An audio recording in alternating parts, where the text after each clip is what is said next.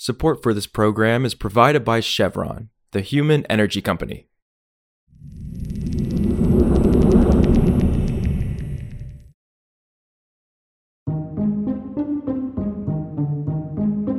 This is Politico Energy. I'm Josh Siegel. The only nuclear power plant under construction in the U.S. made a big step on Monday. One of two reactors being built at the Vogtle plant, which is operated by utility Southern Company and located in Georgia, reached a stage in which atoms were safely split at the reactor, moving it closer to its startup. That's huge news since the plant has long been plagued by delays and cost issues, and because down the line, the two new reactors at that site could produce enough emission free electricity to power half a million homes and businesses once complete. So today, Politico's Catherine Morehouse on how U.S. nuclear power took a step forward this week. It's Wednesday, March 8th.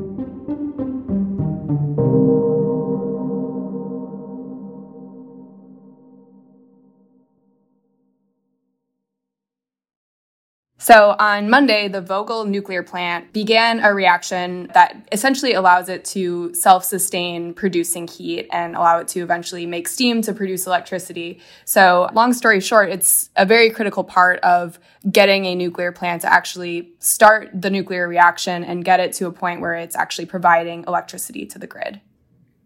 Interesting. And so this is the only nuclear power plant under construction in the US, but as we mentioned, it's been long delayed. So, what sort of problems has the company faced along the way? Yeah, it's faced a lot of different kinds of issues from cost overruns, which have really run into the billions and billions of dollars. And I think that's been kind of a, a reason that maybe a lot of new nuclear isn't built in the US, just because all these other resources are a lot cheaper, uh, like wind and solar and natural gas.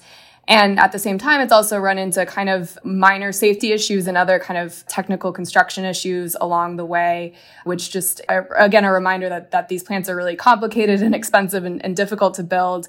I think its most recent issue was kind of a technical cooling issue that caused it to, again, delay construction. So it's, it's kind of just, faced a lot of a lot of different problems related to construction and financing that are just definitely reminders that it's it's difficult and expensive to build these big power plants.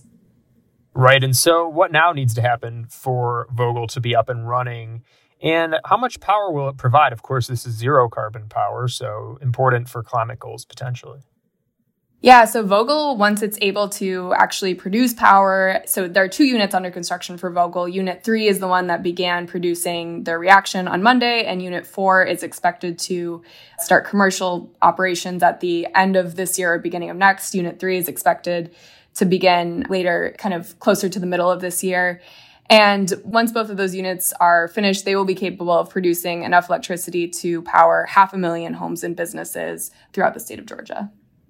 Wow. And so, what does the Vogtle saga say about the challenges of building nuclear in this country? And how are challenges similar or different to building small nuclear reactors, which is really the focus of the US government, of companies in the US, and governments worldwide? Yeah, I think Vogtle is kind of part of the reason that we've started to turn our sights toward these smaller nuclear reactors that are faster to build, they're a little more efficient, they're cheaper.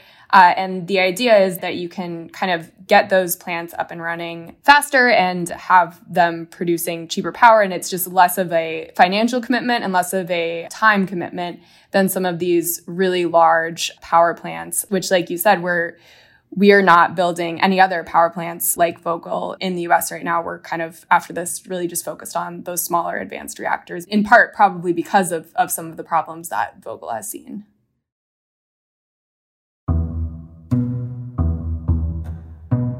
Also, EPA is at odds with the agency's inspector general over whether officials in the Trump administration committed scientific misconduct with their move to downplay the dangers of a toxic forever chemical.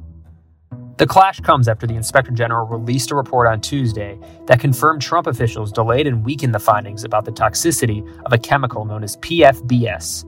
However, the IG stopped short of calling the majority of the Trump administration's actions to be a violation of the agency's scientific integrity policy.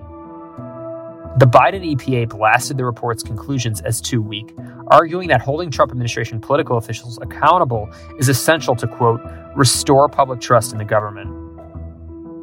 For more news on energy and the environment, subscribe to our free newsletter at politico.com slash power dash switch. And subscribe to Politico Pro to read our morning energy newsletter.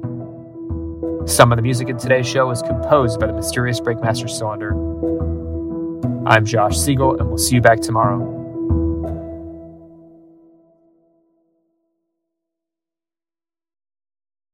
Support for this program is provided by Chevron, the human energy company. Chevron is developing renewable diesel made with biofeedstock that can help reduce the life cycle carbon emissions of heavy duty transport fuels today. Learn more at chevron.com.